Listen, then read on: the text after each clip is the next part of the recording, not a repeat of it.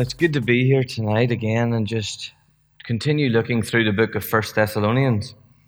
Now, it's just funny how God knits things together and works things because I would probably never have chosen this um, to speak on, because especially because of what um, Christine has gone through and, and we're going through with, uh, with losing Roy.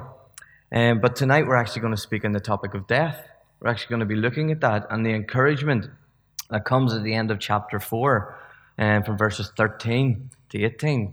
We're going to look at that tonight, and we're going to uh, hopefully, uh, it'll just encourage us all about looking at this topic of death and just dealing with it um, in a sensitive but also um, a, a, biblical way. So, um, yeah, so let's just read the passage through together, and then um, we can look at breaking it down and look at, uh, at different meanings um, from within it. And it starts in verse 13. So 1 Thessalonians 4 um, and verse 13. And it says, Brothers and sisters, we do not want you to be uninformed about those who sleep in death, so that you do not grieve like the rest of mankind who have no hope. For we believe that Jesus died and rose again. I know what's wrong.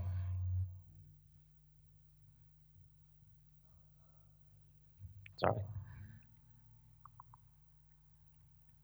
That should sort it. I think that's it. Hopefully. okay. Sorry, where were we? Um, for we believe that Jesus died and rose again, so that we, so so we, and so we believe that God will bring G. Oh, I've totally lost my face. I'm going to start the passage again, actually, if you don't mind. Okay, from the top. Brothers and sisters, we do not want you to be uninformed about those who sleep in death, so that you do not grieve like the rest of mankind who have no hope. For we believe that Jesus died and rose again, and so we believe that God will bring G- Jesus will bring with Jesus those who have fallen asleep in him. According to the Lord's word, we tell you that we who are still alive, who are left until the coming of the Lord, will certainly not precede those who have fallen asleep. For the Lord himself will come down from heaven with a loud command, with the voice of the archangel, and with the trumpet call of God. And the dead in Christ will rise first. After that, we who are still alive and left will be caught up together with them in the clouds to meet, uh, to meet the Lord in the air. And so we will be with the Lord forever. And therefore, encourage one another with these words. See, death is such a, a, hard topic sometimes to come to terms with. It's such a hard thing that people wrestle with. You see, in the world, um, outside of people uh, um, like, uh, like Christians who have hope, there's a lot of fear surrounding death because it's one of those big unknowns and it's the one thing that nobody can escape from. Because the, the only statistic that is true about death is one out of one people die. Everybody that lives dies. And that's the one thing that, that, pe- that people really struggle with. You see, I could easily stand up and say, don't fear death. But also, then the worry and the thought and the, our own minds sometimes play on us and, and, and make us and give us doubts and struggles and worries and concerns. You know, it's, it's, it's, it's sometimes very easy to be fearful and anxious about it. Because, as we said, there's so much unknown. Because a lot of people say, do we really know what's beyond? Do we really know what happens next? You know, it's easy to give people verses and, uh, and different things that, that can encourage them. But um, whether they take that into their heart and really truly believe it or not, that's, that, that's a big struggle for some people. See, the passage starts by saying we need to grieve, but not grieve like the rest of the world. Death is a normal part of life. It's a very normal part of life. Which is why I always try to encourage people and say we don't need to be fearful of death because it's as much a part of life as living. Because if you truly died, then you truly have been alive. So that's why, why we, that's where we can start.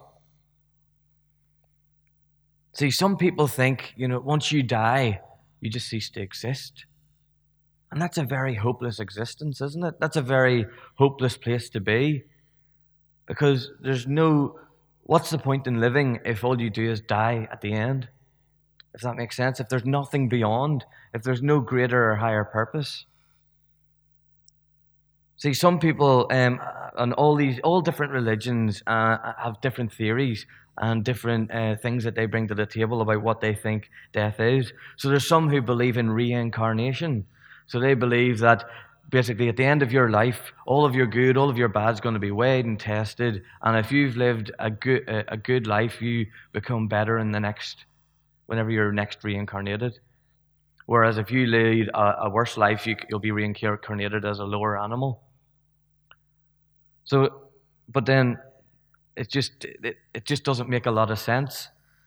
In my in my opinion, I just can't see how that can make sense.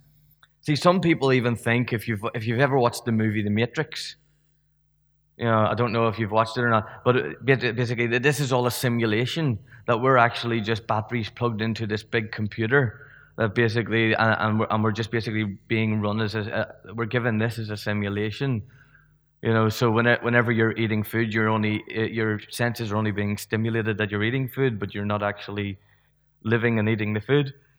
So you, there's so many different theories and different things.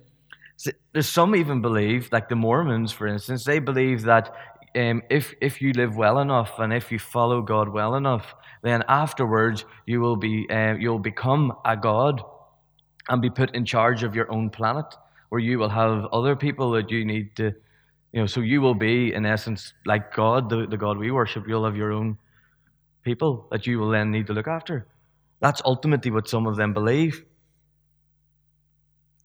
See, some Christians even vary in their beliefs and vary in, in what, but, but I have to base what I believe on the Bible. So, for instance, the Catholics would believe in a place called purgatory that you would go to, and then your, um, uh, your friends and family um, would basically um, pray for your soul and pray that um, pray that God has mercy on your soul and that God will forgive your sins. And if if those prayers and give it and and money monetary gifts and all that are substantial enough, you'll be forgiven and you'll get to go to heaven.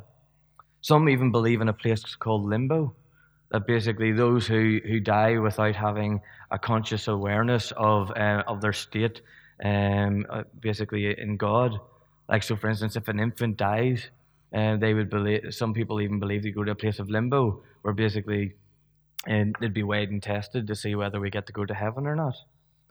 See, I can't see, I, I can't see this in the Bible. I have to believe what the Bible says. I can't even be that uh, go as far as like Jehovah Witnesses and say only the 144,000 elect get to go to heaven. The rest have to stay outside of heaven and worship God from afar. I can't be like that because that's not, the, that's not what I read in the Bible. That's not what I read in the Holy Scriptures. That's not what, I, I can't believe that. I can't believe that's all there is. I can't believe that only a select few can get actually to go into heaven itself. Because that's not what the Bible tells me. If you read through the book of Revelations, it describes the, heaven, the new heaven, the new earth that's coming. And it's so it's such an encouraging passage to know that that's the hope in the future. And for instance, gold, something we treasure so much here, something which is so precious, it's one of the most precious metals in the world. We just walk on it in heaven. The streets are made of gold. That's how worthless, worthless the most precious thing we have on earth is. That you just walk on it like, uh, like it's dust on the ground. That's how encouraging it is whenever we think about death because it gives us a picture of what we hope for to go for in the future. That whenever uh, beyond this life, that there is meaning and there is purpose. We don't live a hopeless existence, but we live a hope filled existence because we know what's coming next. We might know exactly every single detail. There might even be so many um, different theories on, on, exactly what's going to happen after death, and uh, you know whether some people believe we fall asleep and then we wake up um, at the trumpet call. Some people believe that we go, to heaven and be with be with God until um, until our resurrection. Whenever, as we read earlier, the trumpet sounds. There's, there's, there's some different theories there. But we, this is where we need to have faith in God. Because ultimately, it doesn't matter because our destination is still heaven. We still get to be with God. Whether we sleep and then rise, or whether we go to um, go to go to heaven and then come back and be raised to, into our heavenly bodies to then go back to heaven, it doesn't matter. Our destination is still heaven. See, we believe that Jesus died and rose again. So, because we believe Jesus died and rose again, we can then relax into the knowledge that God will rise us up too. God has risen Jesus from the dead, He rose Him. So, we can rest assured that God will raise us. God will raise us up into new life. Because if we die with our faith in Jesus, and what He did, He too will raise us up. That's what the passage says that He will raise us up. He will raise us up from our death to be with Him. See, this passage describes a few moments that happened basically in the second coming of God. Because Jesus is coming back again. And that will start the end of the age. That will start the end of times. Or some people call it the apocalypse. That will start the end of all things. And the first thing that happens is Jesus, the Lord Himself, will come down from heaven. Jesus will come down. Jesus is coming back. That's a hopeful thing. Jesus is coming back. He hasn't abandoned us, He hasn't left us here. You know what? The trumpet will shout. Secondly, the trumpet declares God is coming. The, the shout of the archangel will go forward. And he will come and says, Jesus will come down with a loud command. I don't know what this command will be like. But I'm sure they were all thinking, in, a, in another passage it says that all the world will see this. And I'm sure whenever this was written, they didn't have social media or television or radio or any way of doing it. So they, they only had a line of sight. So they were like, how's the whole world going to know that Jesus is coming back? But we now know that at any moment we can watch anything happening live anywhere in the world because of live broadcast. So, because of that, we know that we could, if Jesus was starting to come down through the clouds today, there's going to be camera crews there recording it. It'll go live and everybody will see it. Everybody will find out uh, whenever Jesus does come back. We don't need to physically be there to see it because we've got it digitally now through our devices. You know what? It's going to declare, a declaration will come out from there and people will find out the truth then that Jesus is who he said he was. Jesus has come back. And part of this will be is once Jesus comes back, the dead will rise up. The, the people who have died believing in Jesus will rise up. They'll rise up from their graves. That's what it says. It says, anybody that dies knowing him as their Savior will be raised up into new life with him. They'll be raised up into their heavenly bodies that won't worry about death, that won't worry about, um, about decay coming. We're in bodies which are broken and are failing and, and are hurting, but whenever we're raised into this new life, we will have new bodies. We will have heavenly bodies. We will have bodies that will not decay. The same way as Adam and Eve had at the very start, the initial design, the created design, we will have those perfect bodies the way God designed it. And then, fourthly, it says that whoever is living, you know, with their faith in Jesus, they will be caught up into the clouds to meet the Lord in the air. We're going to be took from this earth and we're going to end up being up there. And it, it, there's another passage that says there'll be two men working in a field side by side. One will be taken, the other will be left. There'll be two people sleeping in a bed um, side by side. One will be taken, the other left. In a moment, God will come and God will take the people. Now, I don't know if you've seen, there's a few movies recently which have come out about this. Liam Neeson starred in one a few years ago. Uh, uh, Nicolas Cage starred in another one where basically, uh, you know, where basically people were, the Christians were taken, and it just, the results of the Christians going, and it was just, you know, it was really interesting to watch. um, the interpretation of, of what would happen and how people deal with this and how people struggled with, well, if God loves, how did he take so many people and why did he leave all of us? You know, we, you know, and then there's people, you know, like there's one scene which they're in a, they're in a Christian church and the pastor of the church is still sitting in the church.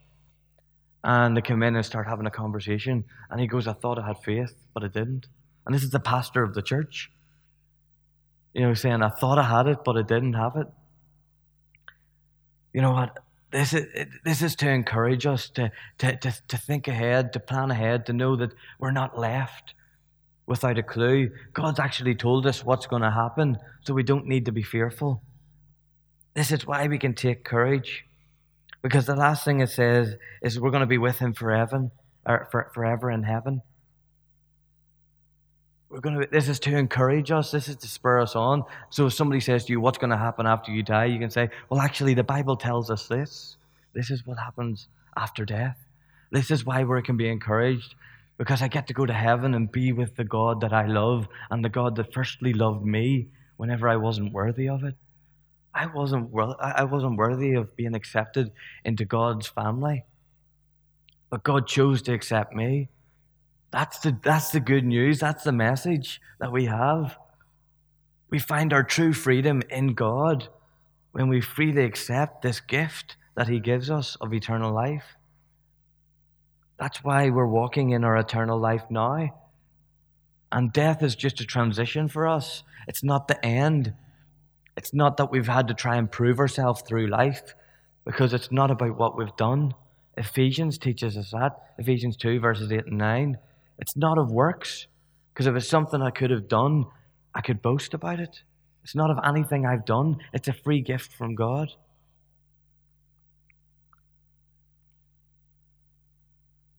See, it's telling us we don't need to worry because worry is something we can't control. If you're worrying about something, it means you can't control it.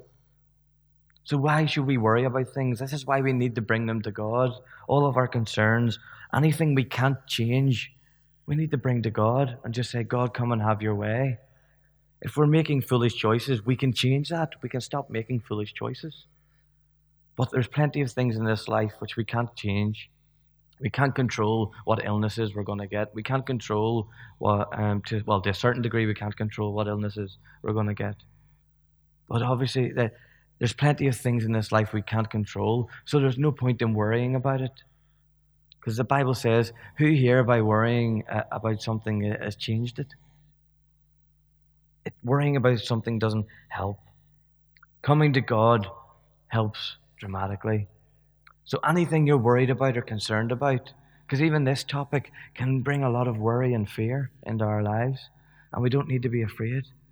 We don't need to be worried. It gives us a clear picture of what's going to happen, so we don't need to worry. See, this is the peace that we can rest on. This is the peace that we get because we know what's happened. We know what's happening. So the people that have went before us, we know what's happened. Because what does Jesus say in John 14? In John 14, at the very start, from verse 1, he says, Do not let your hearts be troubled. You believe in God, believe also in me. My Father's house has many rooms. If it were not so, I would have told you that I'm going to prepare a place for you. And if I go and prepare a place for you, I will come back and take you to be with me, so that you may be where I am. You also may be where I am. You know the way to the place where I am going. And Thomas said to him, Lord, we don't know where you're going, so how can we know the way? And this is the main thing that if you can forget everything else I said, if you do forget, sorry, everything else I said, no, I don't want you to forget everything else I said, but if you can only remember one thing, remember this in verse 6, Jesus said, I am the way, the truth, and the life. No one comes to the Father except through me. If you really know me, you will know my Father as well. From now on, you do know him and have seen him. So when we truly know who Jesus is, when we truly grasp who Jesus is, we've seen God. We've seen God. Whenever we get a revelation of God, we've grasped who Jesus is. So, whenever we follow Jesus, whenever we follow the pathway that He's marked out in front of us, no matter how painful sometimes, because it's painful when you lose a loved one, it's painful when you, when you lose someone you care about. But you know what? If they've died with the faith and the knowledge of Jesus, and they die believing that, it says we're going to be raised up again. We're going to be raised up into new life. That's why we don't need to fear death. That's why death, as I said earlier, is just a transition from this life to the next, from, from, from earth to heaven, from being from, from working at a relationship with God to being in an intimate relationship face to face with God. That's the transition. To go from a broken body, which is uh, decaying, to something uh, to, to a heavenly body that will never decay. It says in Revelations there'll be no sorrow there, no more, no more tears, no more sadness, no more pain. And I'm sure some of you arthritis sufferers will be like, "Yay, no more pain." You know what? When we get to heaven, we will be exactly as God intended us to be. So I just wanted to encourage you with those few thoughts tonight. Die in the faith and the knowledge of Jesus, and we have the eternal hope we have the, the hope that He is going to raise us from the dead. We have the faith and the knowledge that will save our souls. Jesus said, I am the way, the truth, and the life. No one comes to the Father except through me. So let us all just continue to approach God through Jesus, through the accepting love of Jesus. I know it's a sensitive topic. I know it's a hard topic to wrestle with, this one of death. But, it's, but the Bible clearly gives us this knowledge so we don't need to be afraid. Even though it's really hard not to be afraid. Because it in, in the last verse, in verse 18, it says, Therefore, encourage one another with these words. We have to be encouraged by these words. Because, why? Because we're going to be with God forever. We get to go and be with God forever. And that's going to be an amazing thing. That's so indescribable that we can't even begin to comprehend it. I hope these words have encouraged your heart tonight. I hope these words have, uh, uh, have stirred up something within you to know who we've believed in.